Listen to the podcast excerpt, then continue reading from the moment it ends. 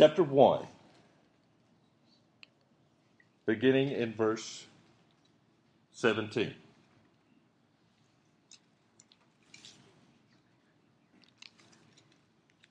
Let me get my glasses out where I can read here. Sorry about that.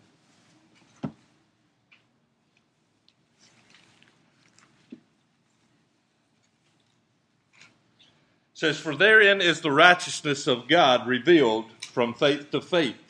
As it is written, the just shall live by faith. For the wrath of God is revealed from heaven against all ungodliness and unrighteousness of men, who hold the truth in unrighteousness, because that which may be known of God is manifest in them. For God has showed it unto them for the invisible things of him from the creation of the world are clearly seen, being understood by the things that are made, even his eternal power and Godhead, so that they are without excuse. Because that when they knew God, they glorified him not as God, neither were thankful, but became vain in their imaginations, and their foolish heart was darkened. Professing themselves to be wise, they became fools and changed the glory of the uncorruptible God into an image made like unto corruptible man, and to birds, and to four footed beasts, and creeping things. Wherefore God also gave them up to uncleanness through the lust of their own hearts, to dishonor their own bodies between themselves. Now, as we read this set of scripture, this scriptures here this morning, we see a, a, a, different tone than the last couple of weeks of what we've been looking at. We've been reading Paul's letter, his introduction to the church at Rome. But what do we see here? We see a whole different beast. Uh, last week, Paul ended his declaration uh, with his declaration, or I should say, that he is not ashamed of the gospel of Christ. Not ashamed of the gospel of Christ is how we ended last week. And where we pick up this week in verse 17 is a continuation, if you will, of that declaration. He's still addressing the church directly. He's told them, I'm not ashamed of the gospel of Christ.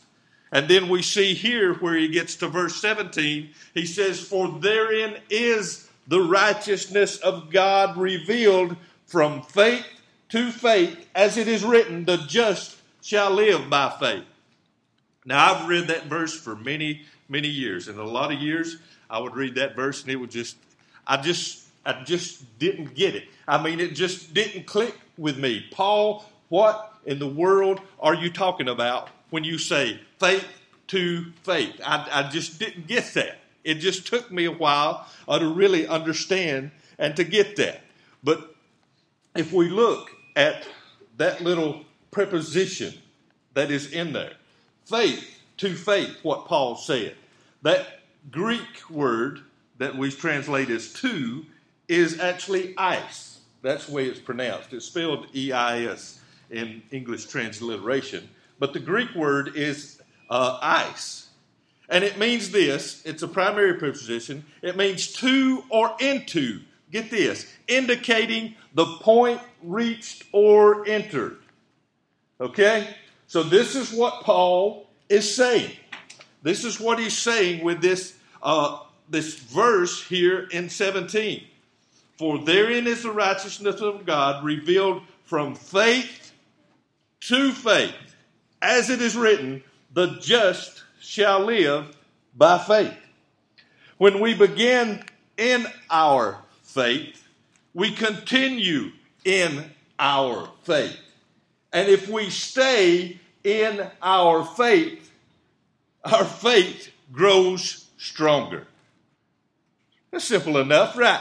Simple enough. It worded a little bit different, worded a little bit hard for me at the time as I was reading it. But when I began to look, when I began to study that out, I realized what Paul was telling us. You've got to hang on in the faith. You've got to be strong in the faith, church. And that's what he was doing. He said that the righteousness of God revealed from faith to faith. As it is written, the just shall live by faith. Now, here Paul was quoting Habakkuk 2 4. That's where he quotes from. Over in the Old Testament. Yes, they lived by faith in the Old Testament as well. Did you realize that? They did. Live by faith in the Old Testament. As a matter of fact, Habakkuk 2 4, uh, if you've ever heard of a guy called uh, Martin Luther, who nailed the 95 Theses to the church at Wittenberg back in 1517, October 31st, 1517, he nailed those 95 Theses to the church. The reason that he got so bent out of shape and, and fall out of favor and fall out of a belief with the Catholic Church is Habakkuk 2 4. He found that verse over there. You see, Martin Luther uh, lived his life uh, racked by guilt from sin. And, and who amongst us is not there? Who amongst us is not there? But you see the way the, the, uh, the uh, uh, medieval church did things, you see, they, they taught a system of works. In other words, you had to uh, punish yourself in order to repent or do penance for your sins. So that's where they get the flagellation and all that stuff. They would beat themselves. Uh, they would cause themselves uh, harm and everything. They would uh, torture their own selves. In other words, to pay penance of their sin. And Martin Luther did this, kept doing this, kept doing it, kept doing it. Guess what? He kept feeling guilty. He kept feeling ashamed. He kept feeling like uh, my sins are still there. What's going on? I'm not. I'm not punishing myself enough. And he got so distraught he was going to travel down to Rome and to see the Pope to figure out, surely he had the answer to this. Surely he knew what was going on. And on his travels down there, he went through this town and he, and he met with a, an old monk over there, an old priest, and he, and he was talking to him and telling him about it, what was going on. And the priest, this was all he told him. He said, You'll find, I believe you'll find your answer in the book of Habakkuk. I believe you'll find your answer in the book of Habakkuk. So he goes and gets the, the scriptures and begins to study it out. And that's the verse, Habakkuk 2 4. Habakkuk mentions over there, and the just shall live by their faith. And it blew his mind. Because you see, all he would have been taught, all he had been taught is that you could only be forgiven of your sins if you did something and uh, punished yourself uh, so that you could be forgiven. And here's Habakkuk saying, no. You must have faith.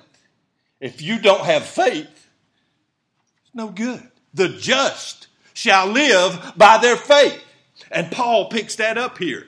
And matter of fact, it's all through the book of Romans. It's all through his epistles. We see that. Paul says, the just shall live by their faith. Look what he says in the next verse. For the wrath of God is revealed from heaven against all ungodliness and unrighteousness of men who hold the truth in unrighteousness. Whoa. Am I still reading the same scripture? Eh, is, is, is this? Yes, it is.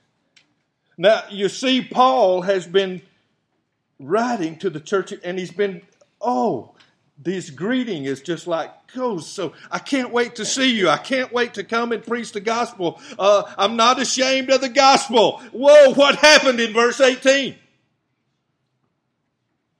for the wrath of god is revealed from heaven against all ungodliness and unrighteousness of men who hold the truth in unrighteousness this we see changes directly the tone of Paul's letter. I want you to notice that in the verses that we've read in previous weeks, verses 1 through 15, Paul uses the word you, yours, our your, he uses those singular words. He uses those 15 different times. Oh, so what? Well, then you get to 16 and 17 where Paul gives the declaration, I'm not ashamed of the gospel of Christ. And then he uh, ends this with, the just shall live by faith. There's a little break in between there in verses 16 through 17. And then when you get to verses 18 through the rest of the chapter in verse 32, you won't find the word you or yours uh, anymore. It switches over to they, them, their, or themselves. And you'll find those words 22 times over this week and next week. You'll see that. Over the course of this week and next week, you'll see they, them, their, themselves 22 times. Where we didn't see it at all the first two weeks. We saw you and yours. Paul was talking to the church. You, I can't wait to come to you. I can't wait. I pray for your faith. I see that your faith is strong. But here in verse 18, what happens? Paul says, For the wrath of God is revealed from heaven against all ungodliness and unrighteousness of men. You see, he changes that. He's been writing to the church in Rome. I love you. I pray for your faith. I can't wait to see you. And then here in verse 18, it's like Paul just is in another place. And I want you to see that. I want you to understand that as we go forward from here to the rest of the chapter. We have to understand that Paul, writing this letter to the church over there in Rome, and you know, I was telling them about this in Sunday school this morning, and uh, that that church is there. It's on fire for God. Okay, it, it is. They're they're doing a great work over there, but they live in a place. They live in a place where there's a system, uh, uh, an old idol worshiping priesthood system set up in that very same city. In other words, uh, or uh, in instance, they they lift up the emperor. They worship the emperor over there. The, the Romans practiced what we called emperor worship. In other words, that's where the early uh, persecutions come from. You had to go up to the town that you lived in. They had an altar set up. They had a little fire burning.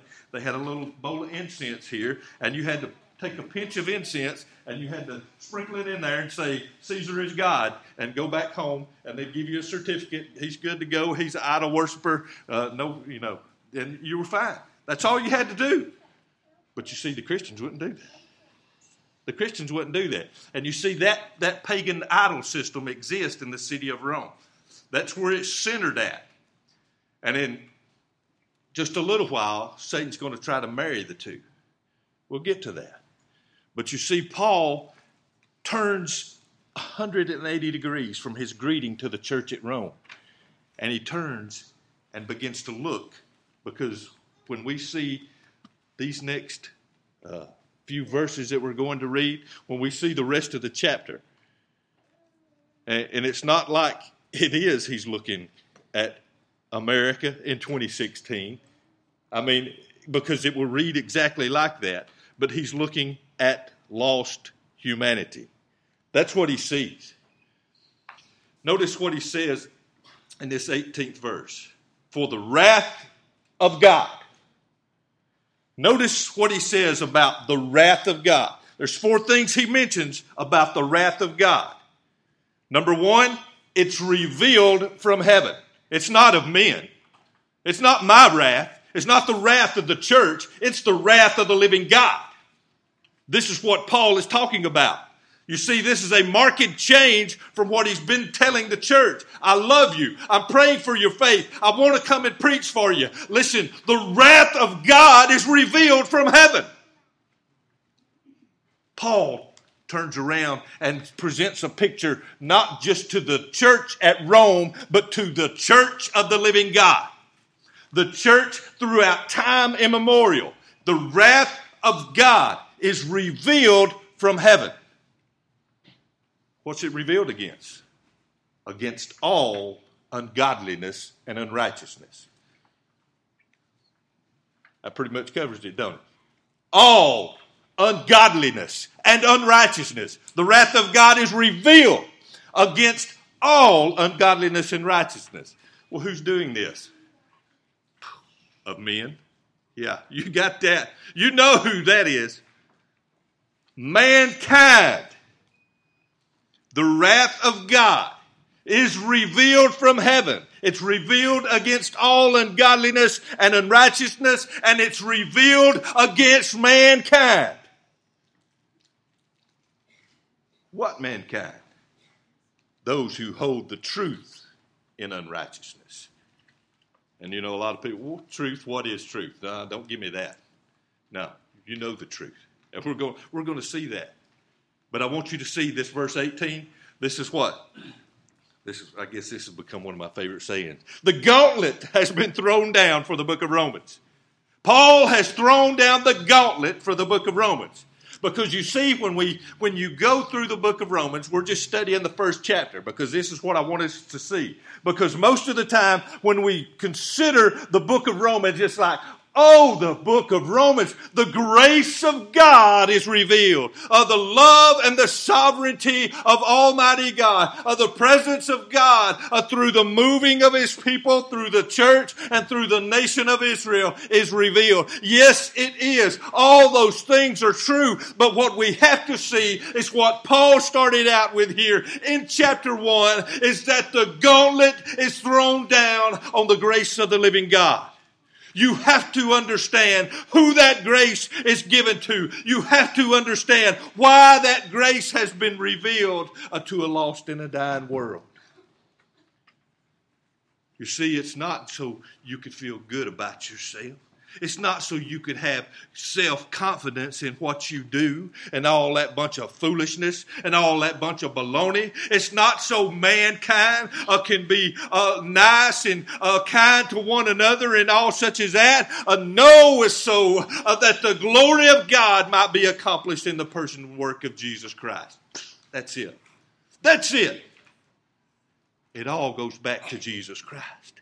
Verse 18, Paul throws down the gauntlet for the rest of the book of Romans. Verse 19, he says this because that which may be known of God is manifest in them, for God has showed it unto them. Now, I realize as we go through this message today, you may at one point or another think, man, what is he so mad about? I'm not mad, okay? I'm not mad at anybody. I love you. I, I, I love you to death. I really do. If I didn't, I wouldn't be telling you the truth. But you see, this is the thing that a lot of churches today are leaving out. All right? They're leaving out the sin part. They're leaving out the repentance part. They're leaving out the blood part. All they, the, the love, the kindness, or the faithfulness, all, all that's good stuff. But when we get to this stuff right here, they leave a lot of that out. But when you leave this out, guess what? You miss the gospel. You miss it. Because that's what the gospel is. Because that which may be known of God is manifest in them. That word manifest simply means to be made clear. It is clear in them. Who? Of mankind. That which may be known of God is manifest in them, for God hath showed it unto them. This is simply Paul's setup for what, what I will call probably the most impactful verse there is in Scripture besides Genesis 1 1. Now, you know, a few months ago, I, I talked to you, uh, we brought a message on Genesis 1 1, what I called it the single most powerful verse in the Bible. And I, and I believe that. Genesis 1 1. In the beginning, God created the heaven and the earth, period. Most impactful, most powerful verse in all of Scripture. If you can believe that, if you can hold on to that, if your faith is in that, the rest of Scripture is all, I mean, it's you got it. You got it. If you can understand and know in your faith that God has created everything, that everything exists on Him, the rest of Scripture is not so hard. Now, if you're trying uh, to wrestle with Jesus and wrestle with God and, and humanity and all that, apart from believing that, you're going to have a hard time. But you see, that verse is probably, uh, this next verse is probably the next most impactful apart from that verse, Genesis 1 1. And that verse 19 is the setup for that. What does Paul say? Because that which may be known of God is made clear. Get this. I wanted us to go slow through this on purpose. Because that which may be known of God is made clear. Eh, now, we've all heard things like, well, if I just knew who God was. If God could just reveal himself to me, if I could just see the evidence of God somewhere, if God could just talk to me, what does Paul say? That which may be known of God is clear in them. Who's them? Mankind. Who established that in verse 17. Verse 18. Mankind. In them. It's made clear in them. Get this. For God hath showed it unto them. This is not my words, people. This is not my, this is not the words of the Southern Baptist Convention. This is not the words of any Baptist, any denomination. This is not the words of any man. This is the words of the Holy Spirit inspired here on the pages of Scripture. For God hath showed it to them. What's He showed them? His righteousness. His wrath is revealed. And get this, here we go. This is this is the verse. This is the verse. I mean, as Genesis 1 1 is to the Old Testament, Romans 1 and 20 is to the New Testament. Because what Paul does is he takes the stake of authority uh, on the writing of his word and he reaches back into Genesis 1, chapter 1, verse 1, and he drives that stake in there and he drives it into the ground so that this verse is anchored directly to that verse. There can be no misunderstanding whatsoever.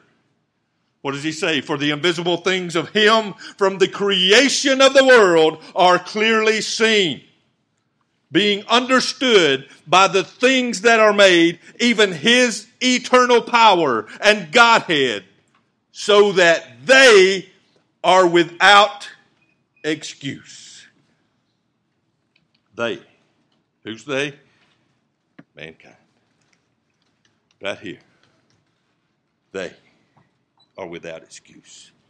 For the invisible things I looked that up. I figured there might be some profound meaning there, uh, Greek meaning behind invisible. Uh, but uh, uh that Greek word that is translated invisible uh, in the Greek means invisible. yeah, no, nothing profound there. It means invisible. It means things that can't be seen. What does it say? What's Paul saying? For the things that we cannot see of God what, we, what we've never beheld with our eyes from God. Guess what? Those things from the creation of the world are what? Clearly, clearly seen. Not just hinted at, not just hoped for, they are clearly seen, being understood by the things that are made that's us. Even his eternal power in Godhead, so that they are without excuse. You see, some theologians, some scholars, and all such as that uh, may argue about this. They may uh, bring up uh, some uh, disagreements with this, uh, but the, the facts are clear from what Scripture tells us. If we never picked up a Bible, if you never sat in a service and listened to the gospel preached, if you never had conviction move upon your heart, you cannot still stand before God uh, with an excuse. You cannot stand before him because the things that he has made are clear indications of his power, his glory, and his majesty. Psalm 19 uh, says it all that heavens declare the glory of God. Psalm 8, Psalm 19, all those. These things are evident. The things that we can't see from creation are clearly seen by us, being understood by the things that are made, even his eternal power in Godhead, so that they are without excuse. This is the stake, okay? This is the stake that Paul has driven, in which all of Romans, the grace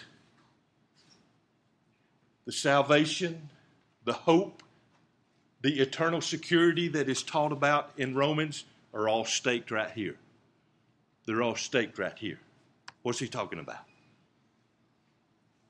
You see, the majesty and the power of all creation is self evident.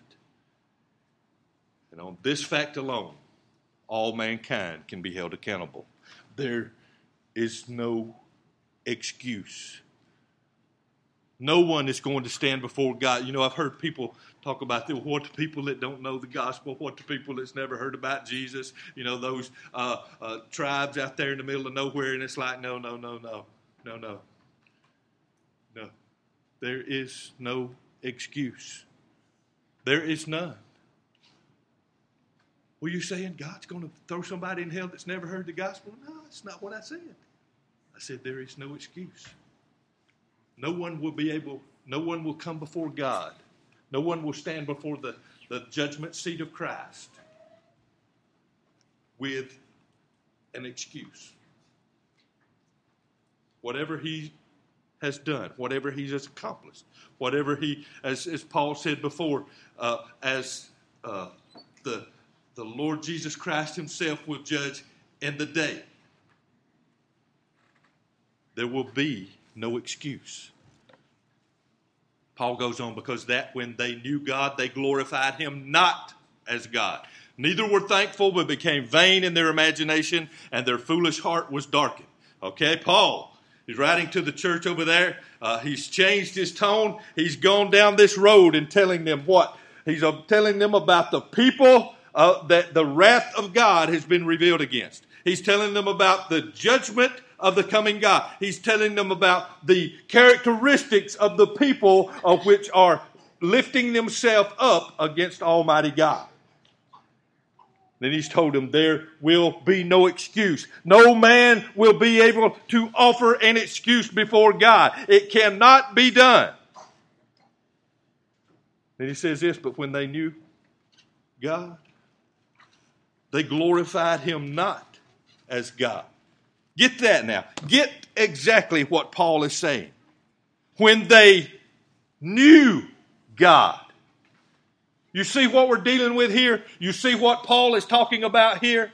You see why it's more than just he's writing just a nice letter to the church at Rome? No, Paul is casting out the net through all of known humanity. He's casting out the net uh, from uh, 60, uh, 70 AD to 2016 AD. He's casting out that net and saying, look, folks, this is what you've got to understand. Not only will they rebel against God, not only will they oppose God, but they'll do it knowingly. When they knew God.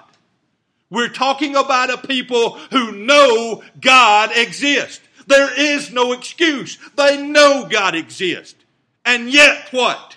They glorified Him not as God. If that's not America 2016, I don't know what is. If that's not the world and the society that we live in, I don't know what is. It scares me to death to think that Jesus Christ Himself said, as it was in the days of Noah. And I'm like, how can it get any worse? How can it get worse? But it's going to. It's going to. Notice what Paul is saying. When they knew God, and yet they glorified him not as God. Neither were thankful, but became vain in their imaginations, and their foolish heart was darkened. Notice the people that we're dealing with. This is the people that the church will be dealing with in the days to come. Verse 22 professing themselves to be wise, they became fools. Now, I, have told you about, you've heard me talk about this before. When I, you know, uh, when I was growing up, uh, you know, you, there were some words you didn't use, and that right there was one of them at our house. Uh, you didn't call nobody a fool. As a matter of fact, I, have told y'all I, I, was probably 18 or 19 before I ever said that word. I was scared to death of that word. Don't, don't say fool. No, you get the wrath of God will come down. Uh, but notice what Paul is saying. Notice what he's saying to his letter about these people who know who God is, yet do not glorify them. What do they do? Profess themselves to be wise. Wait a minute. We live in the most technologically advanced society that has ever existed, don't we?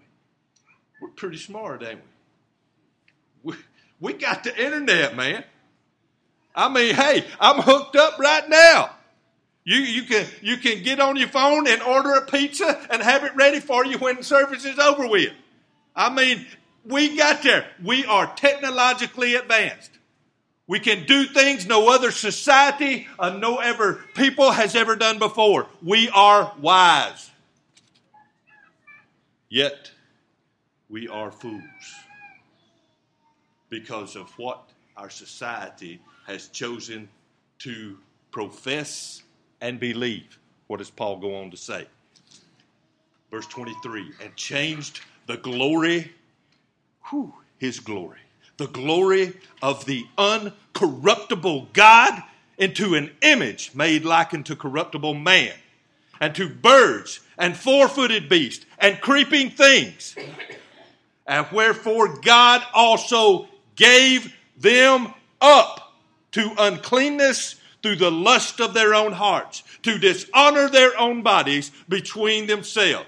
And here we go. Paul once again steps on this. He gives us he gives us a platform for the next few verses that we're going to get into next week. Wherefore God also gave them up because people will look at that and say, God has abandoned them. God has abandoned. God has turned his back on them. Oh, no, no, no. You better back it up. You better get it in reverse real quick because God, in his mercy and his grace, has done everything, everything possible to show mercy and grace to a lost humanity. Everything he has done. He has not turned his back. He has not forsaken anyone. We have forsaken him. He has never forsaken us. What this means, God gave them up. You think of it this way think of a judge sitting on a bench, and the defendant comes in, gives his plea. I'm not guilty, Your Honor. You sure that's what you want to plead? I'm not guilty. You sure? I'm not guilty. Get on with it. And then they have the trial, and all the evidence is brought forth, and guess what? It ain't no doubt. It ain't no doubt. You guilty. I don't care what you say, you're guilty. What does the judge have to do? The judge what? Gives them over to the bailiff to be taken away to punishment, to prison, to whatever the punishment is.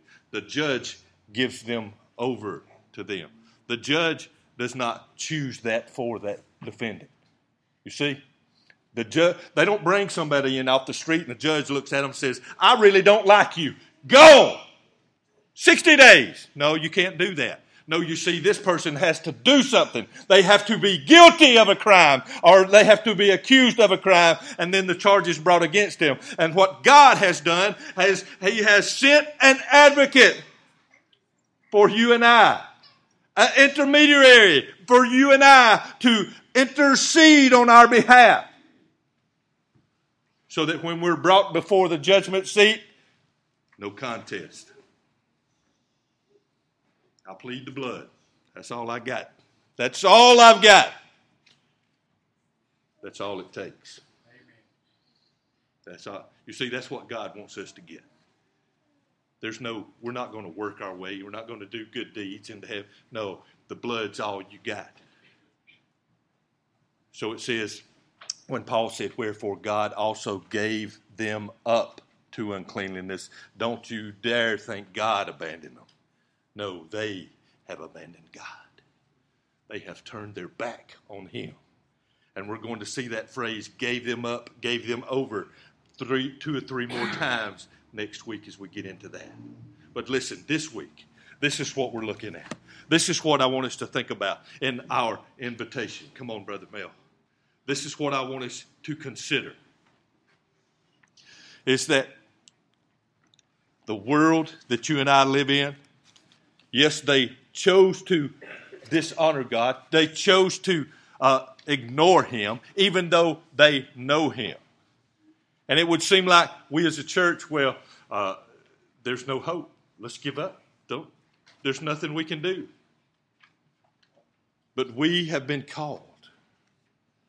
We have been called to what? Go out, make disciples, teach, preach. We're on a rescue mission. Heard me talk about that before. Rescue mission. It's like these, these stories you see on TV, these movies that you hear about. These people that do extraordinary events in the times of war, in the times of disaster, these types of things. You know, we see that. We see the, the triumph of the human spirit, if you will, coming through in all these things. Well, this is what the church has been called to do, is to proclaim the triumph of the Holy Spirit, the triumph of the blood of Christ to a lost and a dying world. One day, one day we'll give an account for everything. One day we'll stand before Him. But listen, this day, today, this day that we have been given, we're called, we're called to lift Him up, to proclaim Him, to live for Him. When my speech, when the words come out of my mouth, it should be to bring Him honor and glory. When the thoughts run through my mind, it should be to bring Him honor and glory. When these feet are walking somewhere, it should be to bring him honor and glory. When these hands are doing something, it should be to bring him honor and glory. Paul, writing to the church over there, you see, he knew. Paul talks in his letters about seeing a vision. And, and I, I kind of believe that Paul saw the same thing as John saw. And when he wrote Revelation, I think Paul saw a lot of the same things in his vision. And Paul realized that the church was going to deal with some tough times later on. He realized that, that all that there that existed in the city of Rome was going to be merged in to with the church. That the church was going to become uh, nothing more than a, uh, a center for idol worship and a, a center for things uh, that was ungodly. And Paul was saying, don't do it. You got to hold on, church. You got to keep hanging on. You've got to go what? As faith to faith. You've got to stay in that faith. You don't give in when the going gets tough. Because guess what? Just like Paul was telling us about this, this bunch of ungodly people, these people that, that, that know who God is yet deny him. How in the world do you think they're going to treat somebody who proclaims the blood of Christ? How do you, how, what kind of attitude do you think they're going to have toward the church of the living God? You're going to say, "Oh, it's all right. Y'all can. We don't mind y'all being here. Y'all just, you know, just go ahead and uh, we'll just be over here, and y'all be over there, and y'all." No, no, no. You'll see exactly what we see today. You'll see a concerted effort from organizations, from governments, from people, from society in general to silence those who would proclaim the name of Jesus Christ. Amen. That's what you'll see. Paul knew this. But you see, today, church, we've been called to live for Him. If this is your calling, if this is the day that you have come this way, that the Lord and Savior Jesus Christ, as Paul himself, remember he wrote this uh, letter to the church at Rome. He wrote that letter to the church at Corinthians. Remember what he said? 1 Corinthians 15, 3 and 4. If you shall believe in your heart that God hath raised him from the dead, that he's died for your sins, that he was buried, that he rose again, he died for your sins. What? According to the scriptures. Buried, rose again, according to the scriptures. You shall be saved. You shall be saved. If that's you today, don't put that off any longer. Don't put that off. Whether it's right here at this altar whether it's where you're sitting at in your seat. Listen now. I'm not, I'm not, I'm not teaching you this stuff. You got to come down here and cry your eyes out and have some kind of emotional experience. You've got to believe in the Savior is what you got to do. Because when you believe in Him, your life is going to be changed. Your life will never be the same. I'm not talking about some emotional experience. I'm talking about something that will change your life. That's a belief in Jesus Christ. You've got to believe in Him. Because when you believe with all of your heart, with all of your soul, it changes who you are. It cannot but do that. If that's you, whatever, if you want to come down here, you want to talk, you want to pray, however you want to handle it, we'll do that. Let's do that. But if there's something else that you need to deal with, something, a burden or something you got to pray for, listen, these altars are open. I want you to come and pray. So, this is our prayer today that if you're here today and lost, that this would be the day that they make it right with you.